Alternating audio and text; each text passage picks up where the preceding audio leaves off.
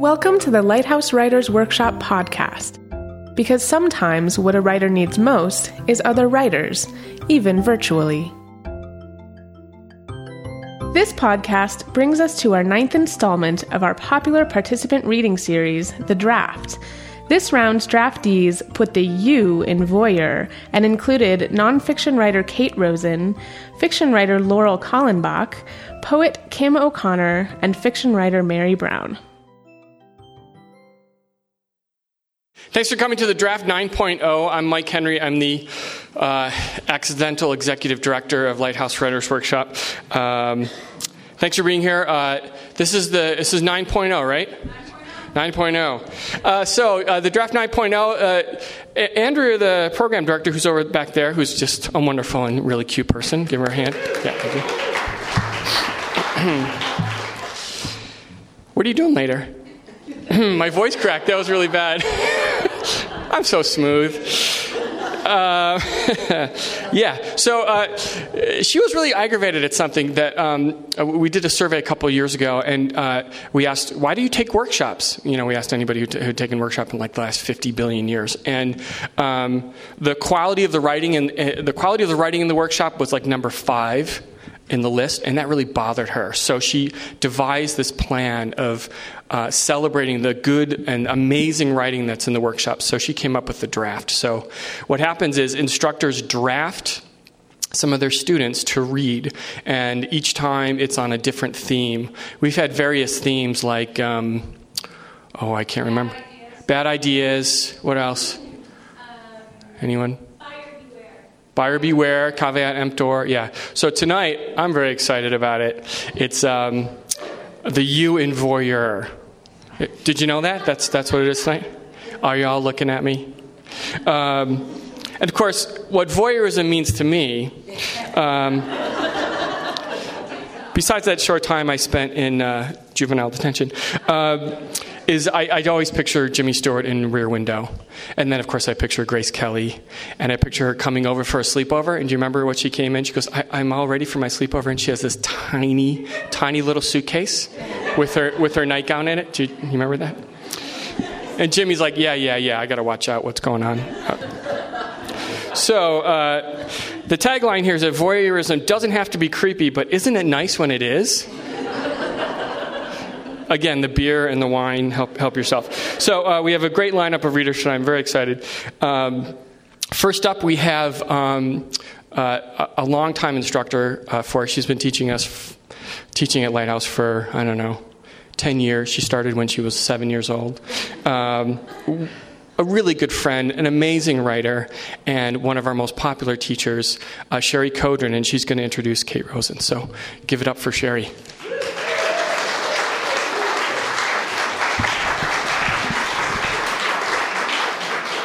Thank you, Mike. The quality of workshops was number 5. We have to work on that. Hi. I'm very excited to introduce Kate Rosen as our first reader tonight. I tend to fall in love with all my students, but I have to say there's a special place in my heart for Kate. If there was poster children for Lighthouse, I think Kate would be one of them. You've been around for a year and a half or so, right? She's just fabulous in workshop. She's supportive of the other writers. She's just smart about story. She's articulate. And she's writing a fabulous story herself. She's working on a memoir about being a dancer in a strip club. And I think it's safe to say I'm not the only one who gets really excited when Kate is submitting. And not because of the subject matter, people. It's because she's a terrific writer. One of the things most memoirists and writers of personal narrative in general struggle with is developing themselves as a character and being really honest about their thoughts and emotions at the time of an experience. And Kate is fabulous at that. I mean, it takes a lot of bravery to do that. And she does it exceedingly well, which you'll see here tonight. The section she's going to read is from... It's early on in the memoir, right? She had been dancing at her first club called Crazy Girls in Hollywood. And some of you, if you ever watch Entourage, that's the same club that's featured on there. She'd only been there about 6 months at that time. And the memoir, the working title is Why I Dance, 10 Years as a Misfit Stripper. So help me welcome Kate Rosen.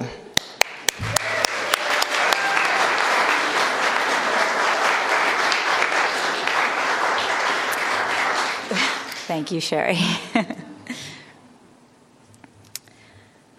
I was wearing my new pleather bikini the night I met John. It was shimmering jade green with miniature shorts and a glittery belt that made me feel like a Bond girl once I had a few drinks in me. He came in early, though, before I was warmed up and in the game, when I was still just regular old Kate, all gussied up as a stripper. He caught my eye right away with his strong features, classic suit, and a nice high forehead that extended all the way up and over his head. What can I say? I have a thing for bald guys. I perched myself one stool away from him, far enough to signal that I wasn't hustling, but that it was a distinct possibility. Hustle doesn't sound good, but let me explain. To hustle is simply to converse with a profit motive. It's what every exchange with a customer in a strip club is, or at least should be. I flagged down Gary, the surly Armenian bartender, and ordered a Doers on the Rocks. "Whiskey, huh?" said the man in the suit. And taking that as a sign, I scooted over to sit right next to him. His name was John, he was a lawyer, and he lived in Chicago. "I like Chicago," I replied, sipping my drink, aside from that whole interminable winter thing. "Yes," he agreed, "that does make the L.A. part more palatable." "I see you're interminable," I imagined him thinking, mildly surprised, "and I'll raise you a palatable." I smiled, knowing that any iota of wit or insight was magnified tenfold when uttered by a girl wearing more glitter than clothing. I was only average at Smith College, but here I felt like a goddamn genius. "You want another?" he asked, gesturing to my drink. I did. The pours were short at Crazy Girls. Then he handed me two $20 bills, neatly folded. "I know there are other people you could be talking to," he explained, "and I don't want to waste your time." "Thank you," I said, without jumping up and down or anything, hoping to convey that men frequently gave me money for nothing. But really, my heart leapt. I had heard tales of customers paying hundreds of dollars for the privilege of buying you a steak dinner. But here at Crazy Girls, there was no steakhouse, and conversation was basically a sales pitch for a private dance. It wasn't an end in itself. But this was fantastic. Talking with an attractive man and getting paid for it. If I played my cards right, he could be a fantastic regular. The problem was, I didn't want a regular. Never had. I wanted a boyfriend. I wanted someone who thought I was awesome and special and wouldn't be fazed when he discovered that I only looked like I had my shit together when compared to the typical stripper. But that I didn't like to reveal so quickly. That would be immediately obvious if I were to reveal my apartment, for example, with its piles of clothing and crumb-coated plates peeking from beneath the couch. But he didn't need to know about that. Not now, not here. I touched the plain gold band on his right hand. "I thought that went on the other hand," I said. "I'm divorced," he explained. "Ah, so you still wear your ring, you just switched sides." "Interesting. That's not the word my girlfriend would use," he replied. "No, I don't imagine it would be." He laughed, and so did I. It was nice, to be honest, a relief, I think, for both of us. It always felt better when truth joined the conversation, even at Crazy Girls, where it was viewed with some suspicion. Truth was the life of the party, even when it wasn't invited, and now that it had made an appearance, anything could happen. Gary poured again, and John handed me two more 20s. Soon he'll see me dance, I thought, with a rush of excitement. I knew that some customers, especially ones I had a connection with, almost dreaded seeing me on stage, dreaded seeing this girl who at this point it feels like he knows, taking off her clothes in public. I used to get mad when they wouldn't watch, until it occurred to me that averted eyes might be a sign of respect, not disregard. I forgot that many people think stripping is fundamentally sad and that showing your body for money is a shame. But that's why I was there, to dance, finally, on a stage of my own. It was the whole reason I had come to Crazy Girls in the first place. I didn't want John to avert his eyes. So I made him promise to watch me before I took my place behind the velvet curtain. As the DJ announced my entrance, I allowed the Come Hither song I'd chosen to work its magic before I revealed myself. "Look, look," it whispered as I took the stage. "I'm not like those other women, the normal ones, with their careers and their 401ks. Can they do this?" I asked as I shed my clothes in a way that I know is graceful, not sad. So what if I haven't made my movie? So what if I'm lying to my parents about how I pay my bills? I'm here now, alive in my skin, and everyone who sees me here feels it. I know this is true. I know it. I look at John, who is watching. He knows. He sees. When the song ends, I collect my tips and return to his side. I don't need a compliment, but he gives me one just the same, and $60 too. We continue our conversation, but we've sunken deeper into it now, and I'm thinking, this is him, this is the guy. We're just talking, that's all. But here, in this trashy club, the chaste normalness of it feels magical. I know he'll ask for my number and that I'll see him again. And then suddenly, the house lights go on, and it's over. I pay my fees and tip out quick as I can so he won't have to wait. But when I return, he's leaving. He's actually walking out the door. I know what's going on. I know he doesn't want to be that guy who thinks the stripper actually likes him. And I understand. I'm not worried. I just want to catch him before he's gone. So I do something so unthinkable, it's not even a rule, because who would leave the club and dash into the actual world wearing only a pleather bikini? I would. I do. I slip through the curtains and call his name. He turns, surprised, and steps towards me. "Don't you want my number?" I ask. He smiles, and I hand it to him. I hand him the folded napkin with my number on it. Then he leaves. And that's it. The napkin is never unfolded. He doesn't call. 6 months later, I had abandoned the pleather bikini for a tiny burgundy skirt and matching top that suited me much better. I had just returned from the VIP room and was feeling pollen-rich in a field full of bees. With practice ease, I began to hustle the guy next to me. He seemed smart. He was well-dressed and bald, and suddenly his face shifted into focus. It was him. It all came back. I remembered everything. He couldn't believe it.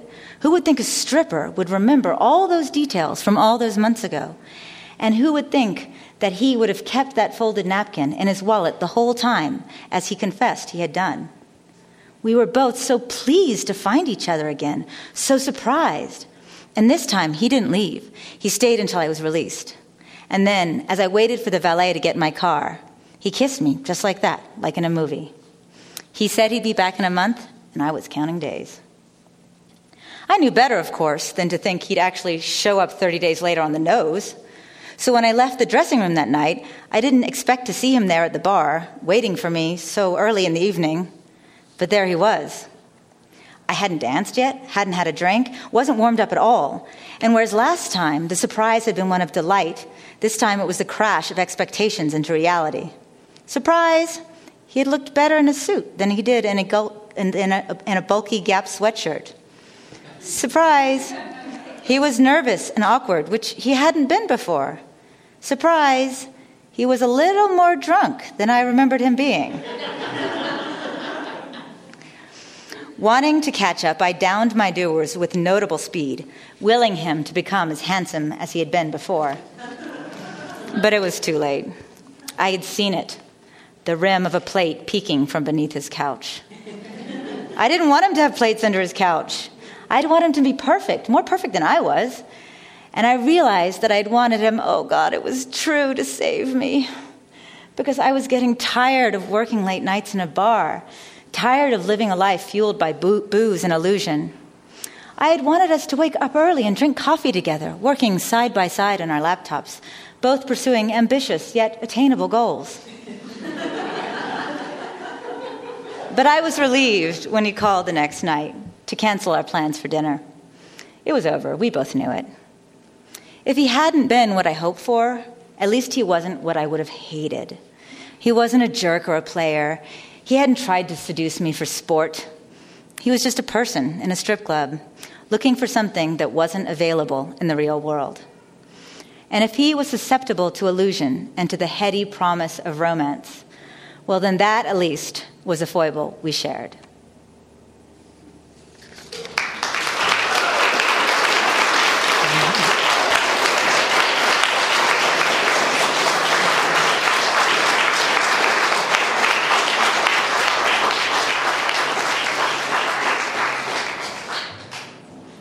Thank you, Kate.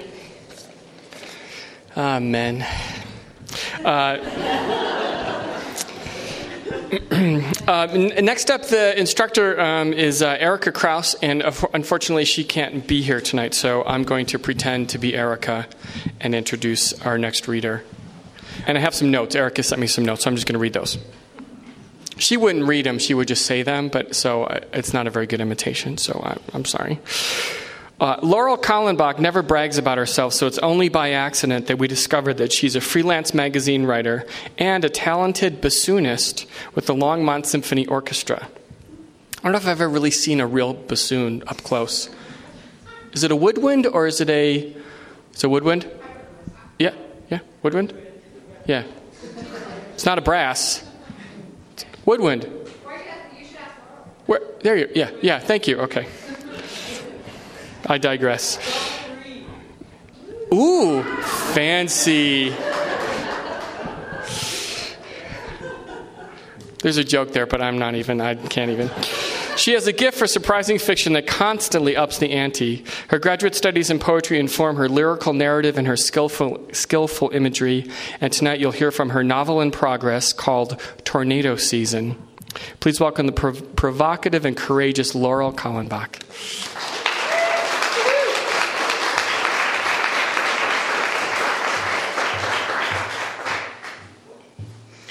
Well, the last time I did a literary reading, I didn't need reading glasses. My novel, Tornado Season, takes place in Louisville, Kentucky, during the mid-'70s. The two main characters are best friends, and they're both 12 years old in this scene that I'm about to read.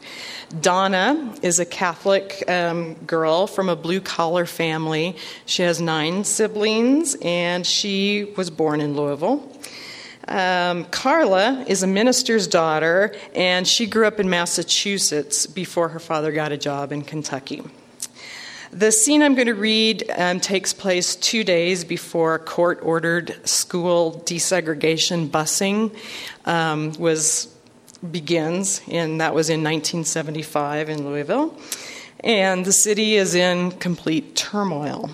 And on this night, Donna has just sneaked over to Carla's house to take her to see a Ku Klux Klan rally that Donna heard about.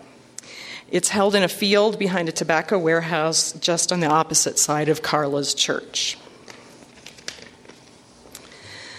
The musky smell of drying tobacco engulfed the girls as they hid in the tall weeds along the side of the tobacco warehouse. It smelled like the Kentucky woods after a rain, only sweet like perfume. Carla nervously scrunched up her toes inside her soggy sneakers and poked her head around the warehouse's corrugated metal corner. At the far side of the field, a group crowded around a bonfire. Someone had set up a cross. "We'll glide over real casual so nobody notices," said Donna. "Then we just blend right in." Carla felt dizzy and giddy all at once. This is crazy. "Well, we can't hear nothing from way back here in the boonies." Carla swallowed hard and watched Donna step into the field toward the bonfire. She trained her flashlight back toward the churchyard. The steeple, silhouetted against the overcast night sky, looked cold and unfamiliar. She punched the flashlight's off button and followed as if the fire were sucking her forward. As the girls came closer, Carla's resolve thinned, like the film of clouds between her and the slender moon. But she couldn't turn back. Donna walked on, and Carla followed, trance-like.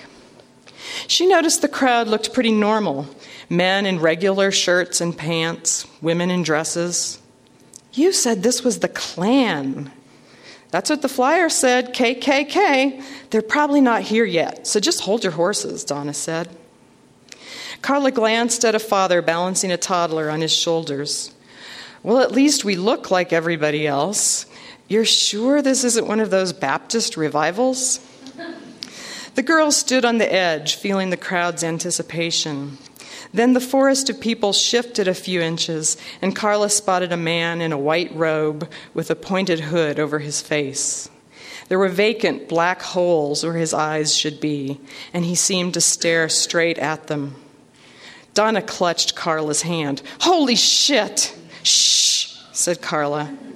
The hooded man's dark eye holes felt like bottomless pits.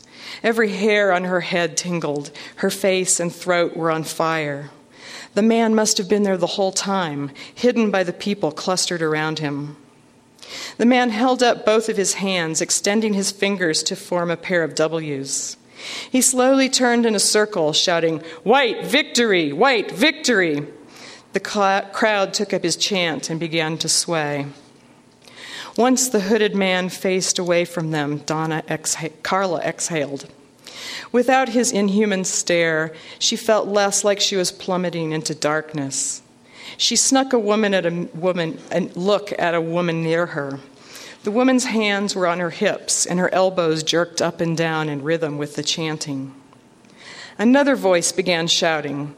The girls couldn't hear what it said, but the crowd changed its words.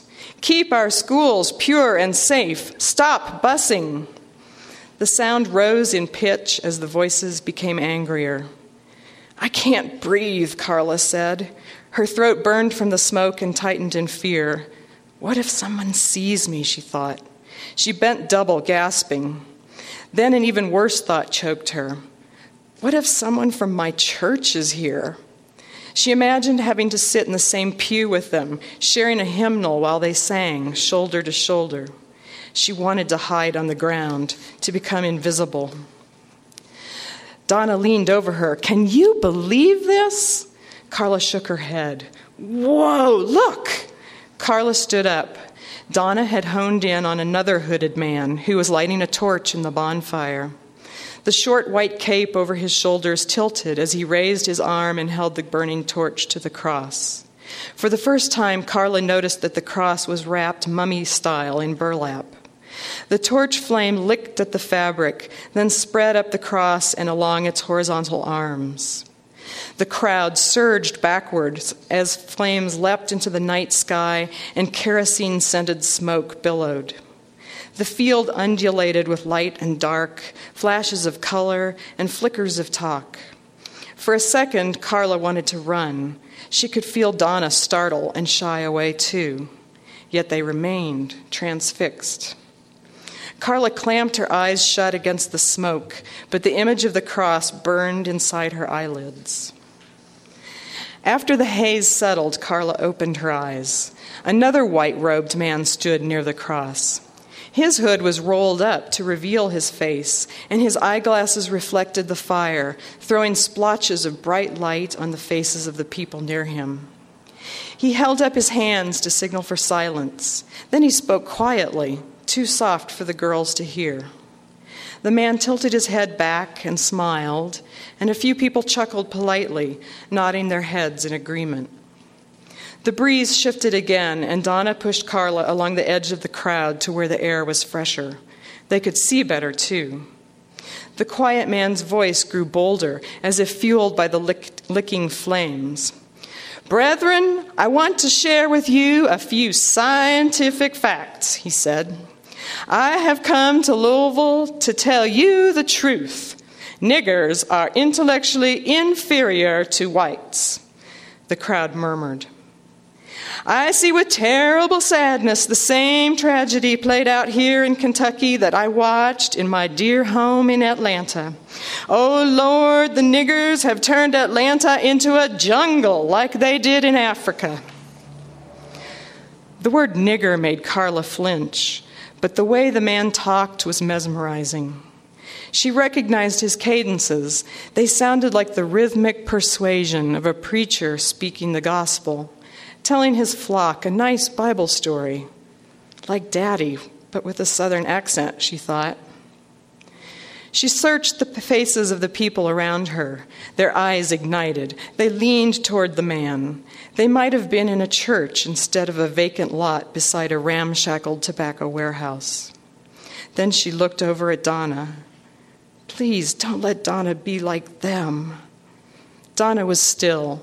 She chewed her lip. Their eyes met. Then Donna looked at her feet. The Klansmen continued. This scourge must stop somewhere, and oh, brothers and sisters, it might as well be here in Louisville. Our ancestors are rolling in their graves because our children and our grandchildren and our great-grandchildren will not be white, if we do not fight this now. Clapping and cheers erupted. Then the tip of one of the cross's arms crumbled. The burned-through glowing embers swung for a moment in the noose of burlap before it, too, incinerated. People sprang back to dodge the falling flames. Carla yanked Donna's arm. "We have to get out of here. This place, it's damned." They whirled around to flee when another hooded figure loomed before them. This one was short and wore a white flour sack tied over his head. The Klansman thrust a pamphlet at Donna. "Here you go, little girls," he said. His voice was muffled. The sack didn't even have a hole for the mouth. But he sounded young, not at all hoarse and low the way Carla expected. Donna stood staring at the offered hand and the paper it clasped. The man wore jeans with a Confederate flag patch on the knee. Carla frowned, struggling to remember. Something about him was familiar. And then he laughed. The sound sent lightning through Carla's brain. She tried to see the man's face, but the tiny eye slits showed nothing. "Go on, take it," said the voice. "You stupid girls might learn something useful for a change." Shaking, Donna took the pamphlet between her fingertips and stared at it. Then she threw back her head, sucked in her cheeks, and unleashed an explosion of spit at the flour sack face. Without waiting for him to react, Donna seized Carla's arm and ran, dragging Carla along. Carla's legs pumped faster than they'd ever gone before. They raced away from the crowd, from the fiery cross, from the kerosene smoke. Their lungs screamed for oxygen, but they pushed mercilessly faster. Darkness drowned them as they reached the tobacco warehouse. They startled a sleeping blackbird in the goldenrod.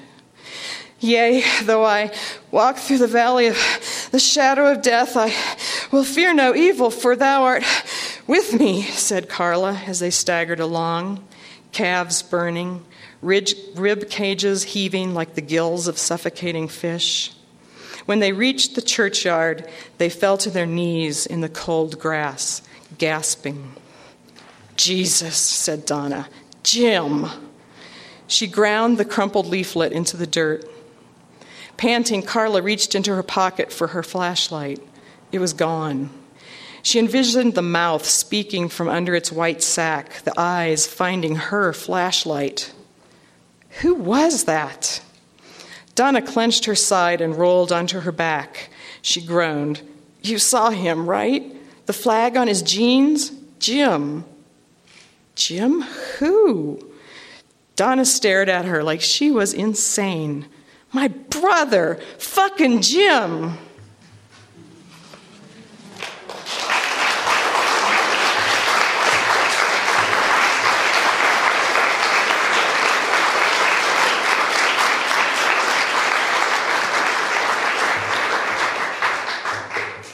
Thank you, Laurel. I want to start a chant. Write victory, write, because we're writers? Okay, probably bad. All right, next up is Kim O'Connor, who's going to read some poetry, and Chris Ransick. She's in the master class, and Chris Ransick, former Denver Poet Laureate, is the person who drafted her. He emailed me this morning and said he's in a parking lot outside of a casino in Arizona. But he's okay. So I got two blurbs, one from Martha Kalin, who's one of Kim's fellow students. Then I have something from Chris, which I'll read. Kim's poems vividly and deeply portray the details of family, relationships, and the landscapes they live and interact within. Her poems leave me with dreamlike sensations of having met some of these people, recollections of auburn curls, deep lakes and deeper secrets, cantaloupes, feathers, dolls, funny portraits of people and their politics. Mother, daughter, granddaughter, great-granddaughter relationships weave strongly throughout, and I love how these relationships are revealed through texture, images, and stories. Here's what Chris had to say. The voice in Kim's work ranges from elegant to mischievous, provocative to comforting, whether it whispers intimacies in your ear or reaches down generations to connect women along a maternal line. Please welcome Kim O'Connor.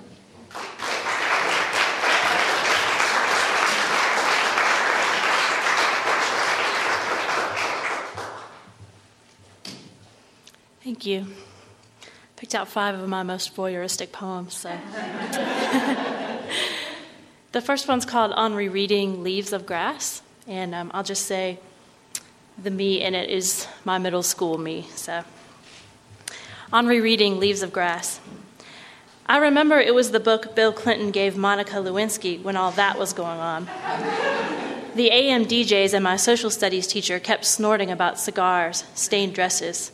My cheeks grew warm when they mentioned it, as they did when the girls on the bus giggled as I passed. Ketchup smeared on my face, maybe, from lunch, which was hot dogs, how awful. Eating a popsicle banana started to mean something, something I connected with Becky Brady's hickey, the cherry Kool-Aid-colored spiderweb-edged circle under her left ear. The math teacher didn't stir behind his newspaper when she walked out of class to dart across Highway 9 to the red dirt worksite where her boyfriend dug ditches. What confused me more than the jokes was how everyone hated Hillary Clinton, that bitch my father'd spit at the TV when she appeared. Her blonde professional bob, her tired eyes, reminded me of the school secretary, whose husband came to my mother's beauty shop twice a month. Less for a haircut, she'd sigh later, than to flit and flirt around. He'd hurl himself at her, lips pursed. She'd place her flattened palm against his chest and say, "No, Joe," and "See you later." He was a good tipper. None of this was I to repeat to the school secretary or to anyone at school, ever. So many men seemed to love my mother, her auburn curls framing her smile. The summer before 7th grade, one sat waiting for his haircut, slouching, knees wide, his shorts loose, and I saw a bald, pinkish tip of flesh pointing toward me, something like the elbow of a pale, fat baby.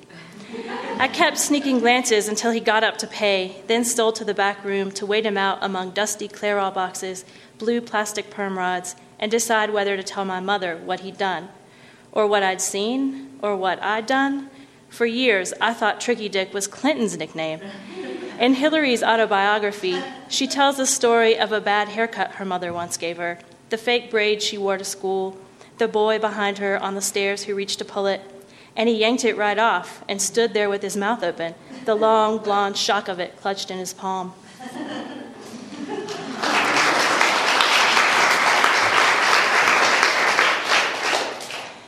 This next one is called My Grandmother Speaks of Beauty, and it's a poem I started writing about a memory I had of a cousin and a Barbie and a bear, but after I read it for a while, I realized I should write it from my grandmother's point of view. So, My Grandmother Speaks. My grandmother speaks of beauty. I should say this is set in the South, in case you can't tell. So. Just in case. My grandmother speaks of beauty. I could eat them with a spoon, Herman would say, every time he drove the tractor over and saw them playing on the red dirt bank. They'd climb up and slide down so fast they wore their palms raw, stopping. Suppose there was a pageant among them, he said. Which one would win? I snatched the corn he brought to give and sent him on. That afternoon, I found 2 of them stripped to their panties, kneeling over their toys, a naked Barbie on her back, pressed underneath a bear. What are you doing? I said. Keep this door open. My daughter's daughters. They blinked their eyes and didn't say a word. Suppose there was a pageant. Dark-haired girls, all apple-cheeked, eyes green as a lake. We put them in the fire truck for the Apple Festival parade. Look at them wave and toss down their candy. We should have found a spoon while we could have done it. Now can't a single one of them walk past the mirror without looking in it. This next one is called 6th and G. Those are the cross streets of the townhouse I lived in Washington, D.C. before I moved to Denver. So you could see a lot of interesting stuff out on the street, and there was man that always came by, and this is a poem about that. 6th and G. He's out there weaving through cars. the dirty blue bathrobe's gone this time. His plaid shirt looks just iron, clean beyond clean, crisp. Red stripes crossing on white cotton, all right angles, sharp corners. Even when the light's green, he lurches toward cars, touches their windows. His screaming's like singing. He's holding a tab 10 of something. Peaches? I saw him eat them once, last summer, dipping his fingers into the can, fishing out wet, tender crescents, holding them over his head, raising his mouth to them, dropping them in it. This poem has a long title, which probably explains the poem pretty well. I'll just say, not all of my poems, not very many of my poems have Hillary Clinton in them, but but this one also does. So it's called, "You Can View a Slideshow of Politicians' Wives Standing by Their Husbands During a Political Crisis" at npr.org. And you really can't, it's still there. So. Even though a few of them, in a habit hard to break, are smiling at the camera, their faces share a kind of frozen, turned-to-glassness, mask-like. Here's Mrs. Edward Kennedy and the senator standing in the eye of a hurricane of reporters. Microphones point at them like arrows. Next, Mrs. Marion Barry, unblinking behind her sunglasses, listens to the mayor, who has a white rose boutonniere pinned to his chest, answer questions about the crack he smoked, the ex-lover he smoked it with. Mrs. James McGreevey wins Miss Congeniality. She's almost beaming at the now ex-governor's announcement that he's had an affair with another man. The next was snapped in profile, her chin lifted at an angle that suggests she is most likely to leave. And this one's most disgusted, the outer edges of her mouth turned down, as though she's just discovered what's been making that smell in the refrigerator. This one stands shoulders back, head cocked to the side, eyes lifted to something higher than her sightline, as though she's posing for a wedding portrait. And here's a classic, Mrs. Clinton regarding Mr. President with an almost Mona Lisa smile. Her earrings are gold doves. The men look earnestly at the audience, or cast their eyes downward during a pause in their speeches, or lower their eyebrows at a question they don't want to answer, or are caught with their hands outstretched in a kind of explanatory gesture. No matter what happens later, after all the apologies, the sudden outpouring of attention, and whether or not the iceberg of disbelief in her chest is ever melted by a sudden blaze of anger, I suppose that each will eventually find herself in front of a mirror, noticing whatever there is to notice. A stray eyebrow unplucked, a gray strand catching the light from above the sink. No matter what one suspected, half wondered, or willfully overlooked, the hope remained that one would be enough. And this last one is called "The Fortune-Telling Book of Dreams." The title, I was in a gift shop with a friend, and there was this little book, "The Fortune-Telling Book of Dreams," and I didn't read it. I just thought that would make a great poem, so it was fun to write. The Fortune-Telling Book of Dreams. A dream containing dogwood blossoms means you are questioning your religion. A dream in which you drive a Volkswagen Jetta up a river, as though the river were a road, indicates a general dissatisfaction with your daily routines. But if it's raining and the drops don't splash in the water, you could simply desire a gift of some kind from your lover. Dreaming of marigolds that grow backwards from blossom to seed is a common dream that mirrors an inner need for a lost childhood pleasure, such as eating banana popsicles or reading in the branches of a magnolia tree, but dreaming of either of these is a warning that a time of loneliness is approaching. Trains in a dream mean someone is angry. Ships or any voyage on the sea suggest you are about to make a large purchase, but if you dream specifically of the Pacific Ocean, you are still mourning a loss you believed you had gotten over. If you dream you are shelling beans with your great-grandmother while everyone else, including your mother, is skinning a deer, you long to visit a place you never thought you'd want to go. If near the end of this dream, just after you sit down to eat, your family leans forward, toward you, as though they share the same body, and draws in a breath as though to speak, you should write down what they say if you can hear it, because words spoken in a dream mean you were trying to remember something someone told you years ago. Thank you.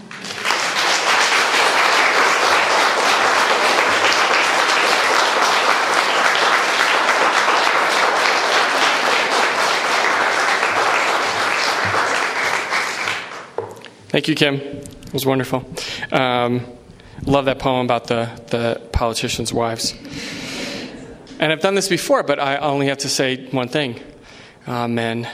I have to give a shout out to the lovely Lynn Clark of Lynn Clark Photography, who's taking pictures for tonight. They will be on our Facebook page at some point in the near future.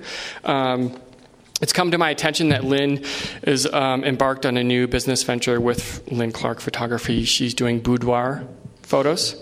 So, Kate, if I could borrow your pleather bikini, and maybe the KKK hood, I'm gonna schedule some time with Lynn. I'm really excited.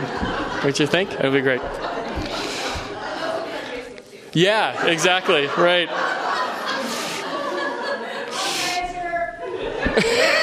What did you say? Fundraiser. If they said fundraiser, I was like, oh. Yeah. Okay, so I'm always trying to find the common theme between all the readers. That's why. Sometimes it's a little bit of a stretch. Okay, so last up we have Mary Brown. Mari. I knew I was going to say that wrong. I've been practicing all night. Mari. I said, Mari, Andrea whispered. She said, just think, rhymes with Atari. So now you know how old I am. All right, Mari Brown first took our fiction workshop. Oh, our fiction. This is also Erica Krauss. So I'm channeling Erica Krauss, who's in Netherlands or somewhere. Yeah, we think.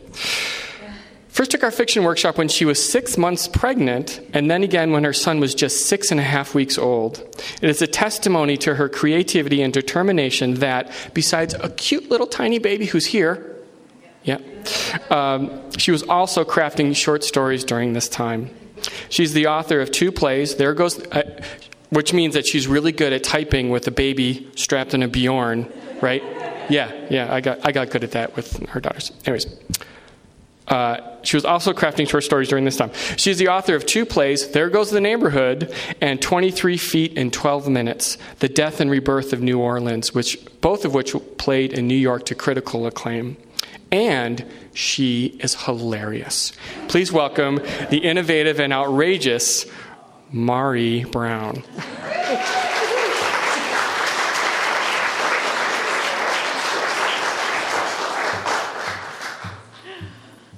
Yes, I have that cute little baby here and a wonderful husband rocking him for like an hour straight.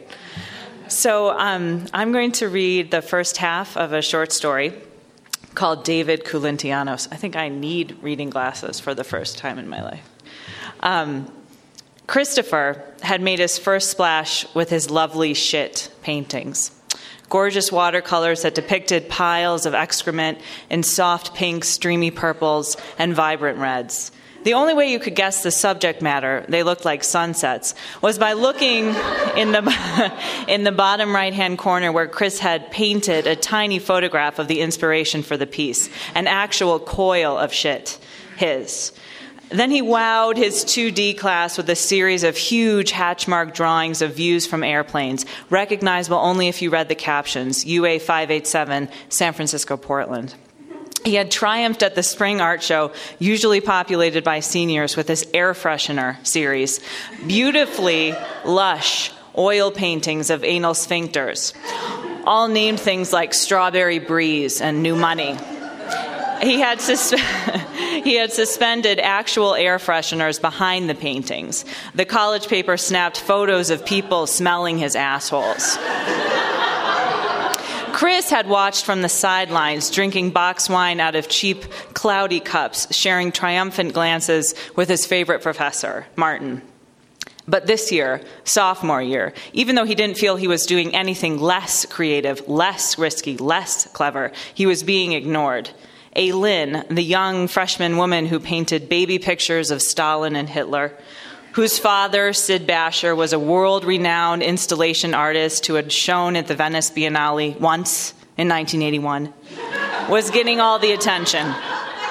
Chris hated everything about Aylin. He hated her asymmetrical haircut, her sour green eyes, her scarves made of plastic piggly wiggly bags.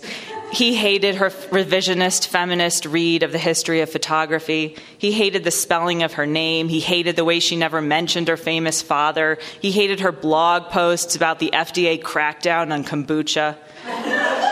He hated that he couldn't stop himself from reading her blog. He hated that even though he would never touch her with a 10-foot pole, he had a recurring sex dream about her in which the two of them were linked for a year by an 8-foot rope, like his favorite performance artists, Linda Montano and Tesh Shea. He hated that if he were to mention rope to her, she would know the piece. He hated the power she held as lightly as a seed. He hated that she made him work harder but doubt the work itself. One Friday, the air slightly warm with the promise of spring, but mostly cold with the reality of Wisconsin, he was up for critique in class. He brought his newest work in progress, a sculpture of himself, currently headless, getting a hand job, a tentacle job, from an octopus. The squinty-eyed voyeurs in Drawing and Painting 101 gathered around the plywood table on which his torso and the octopus rested. Aylin came uncomfortably close to his sculpture, closer than an art student should. "Why are you headless?" she asked. Chris waited for Martin to say, "You can't assume the work is autobiographical." But Martin was completely silent, watching Chris. "I haven't gotten to the head yet," Chris told her, taking a step away from the work with the intention of showing her the proper distance from a piece of sculpture, but feeling instead as though he was scared of his own art. "I don't think that's an accident," she said. Again, Chris waited for Martin to jump in. Nothing. "Well, why not?" he said, his confidence turning like tea that is steeped too long. "Because you're not brave enough to start with your head, with the real you," she said. "You're hiding behind the concept." "I'm not hiding behind the concept. I just haven't done the head yet," he said. "This is a juvenile fantasy," she said, "and you're not proud enough to own it." He was stunned. "I'm bringing the entire class to take a look at my naked body getting a hand job from an octopus? You think I'm not being brave? I think you're ashamed that this piece isn't all that original." "Martin," Chris said with as much volume control as he could muster. "What?" Martin said in the what-me-worry tone of a pre-supper Judas. "I think she's on to something." "But she's not talking about the work," Chris spluttered, feeling like a 12-year-old in the wrong bathroom. "She's talking around the work." "You know, I'm not saying you don't have a big dick," Aylin said. And then archly, "Clearly, you do." Well, he did have a big dick. He was a short man with a big dick, and he was a great artist, and she was totally out of line. Actually, she said, "Why don't you just show us your dick?" He was so upset and confused and in need of impressing someone that he actually unbuckled his pants. The class freaked out. It just dissolved into gasps and cheers. Chris's face turned bright red.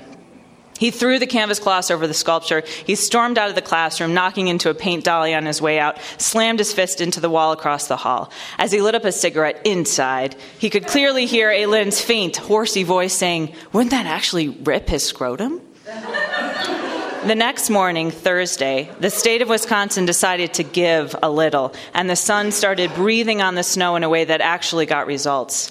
The feeble bits of warmth inspired weather fever on campus, and suddenly students, still wearing wool hats, were ordering ice cream at the student union. The campus posters outside of the union were suddenly visible under the melting snow, and one in particular stood out. A huge 12-foot wraparound poster of a complex blue painting that said, "David Kulintianos, Retrospective, 1983-95. The painting was crisp, bright, gnarly, and weird, done entirely in one color, blue. It looked like the benign beginning of a nightmare, like Hieronymus Bosch working in Jell-O. Chris, on his way to get shitty hangover coffee at the student union, stopped and stared at it with admiration. There was something comforting about the way the painting was both beautiful and disturbing, as though the artist both loved and mocked his own psyche. As Chris walked to his sociology class early for once, he saw more and more of these posters. They were peppering the sides of the Lincoln walkway, and their utter blueness picked up a little bit of blue in the sky and made Chris's spirits rise. Chris made a point of sharing his enthusiasm about the posters as a way of keeping it going. "Have you seen those new David Kulintianos paintings?" he asked at the start of class. The sociology teacher nodded, distracted. "I think they're amazing," Chris said. "Very blue," said the teacher. I heard that David Kulintianos was inspired by spring in Wisconsin, Chris said. That's what the MoMA catalog said. Right, he lived here in the 70s, didn't he? The sociology teacher said. Okay, turn to page 34, Milgram experiment. When Chris got to the ugly gray hallway in the humanities building where supposedly great things thrived, he saw Aylin coming out of Martin's office. She did not look happy. Chris was in such a great mood that he felt compassion for Aylin, and he gave her a little smile. Hey, he said. Hey, she answered like someone accidentally stepping on a cat, and kept motoring. Chris retained a smile and pushed open Martin's door. Chris, Martin said, mildly disapproving. Hey, Chris said, before you say anything, I just want to say I'm sorry. I know I was out of line. Martin visibly relaxed. I mean, I get where you were coming from, Chris, Martin said, but I just had to step in because Aylin didn't deserve to get yelled at like that. Yes, she did, Chris thought. No, she didn't, he said. And also, Martin lowered his voice, it's her dad. Chris could not believe he was really going to admit it. Yeah, he said, hoping Martin would go on. I mean, Martin said, he just gave $1 million to the art department. Chris's mood was still so buoyant that any disgust he would have felt for Martin was overcome by a Buddha-like compassion. Wow, said Chris, because that's really all he could think of to say. I know, said Martin, it's repugnant, but in this economy, 1 million keeps me in a job and you in a class. Chris thought of the blue in the Kulintianos painting, and it worked like a drug. He forgave Martin for being a spineless poser. I get it, Chris said, amazed at his own magnanimousness. Anyway, I wanted to talk to you about Kulintianos. Yeah, what a great piece on that poster outside the Union, said Martin. It's from the MoMA retrospective, said Chris. Right, said Martin, vaguely. I guess I've been so busy I haven't paid attention to what's going on in New York. I love his interplay of the real and unreal, said Chris. So I know someone at MoMA, and I was thinking I could call him to see if he would come and speak here, since some of his paintings are based on his experience of springtime in Wisconsin. You really think he'd do it, said Martin? He's so big. I don't know, Chris said, a huge grin on his face, sensing his opportunity to again be a star. I guess it's up to him. A week later, after Chris worked some of his magic, yellow banners were on all of the Kulintianos posters announcing a speaking engagement at the Spring Art Show. Suddenly, it was as though cholera had hit the pipes. All anyone talked about was David Kulintianos, outside Farm and Fleet, where all the cool art students went to get their installation materials and overalls. Two girls from his 20th century allegory class were arguing. I can't find anything about him at MoMA, one girl said. That's because he's anti-identity. The other girl replied. The next day at the Rathskeller, at the scuffed, beery table next to him, have you seen those Kulintianos posters? They're about being gay in a straight world. At the Saggy Movie Theater in the Popcorn Line, I can't believe we're getting someone as amazing as Kulintianos on campus. Maybe they've given up on the football team. At the studio, all Chris could think about was David Kulintianos. He wondered what he wore, what he ate, what he was thinking. He wondered whether the blue in the posters were eyes, voyeuristic eyes that were staring so deeply into their audience that they transcended the audience. He wondered whether or not David Kulintianos had gotten slightly fatter while working in Wisconsin, as Chris had. Chris was having so much fun thinking about David Kulintianos that he almost forgot he had made David Kulintianos up. Thank you. Thank you very much. Thank you all for coming. Is that great talent or what? Let's give them another round of applause. That was really wonderful. Well done, well done. Thank you for listening to the Lighthouse Writers Workshop podcast. We bring this to you thanks to Lighthouse members and funders and listeners like you who support the cause. We are grateful to the SCFD Tier 3 for their support. More information on Lighthouse Writers Workshop and opportunities for involvement can be found on our website at www.lighthousewriters.org.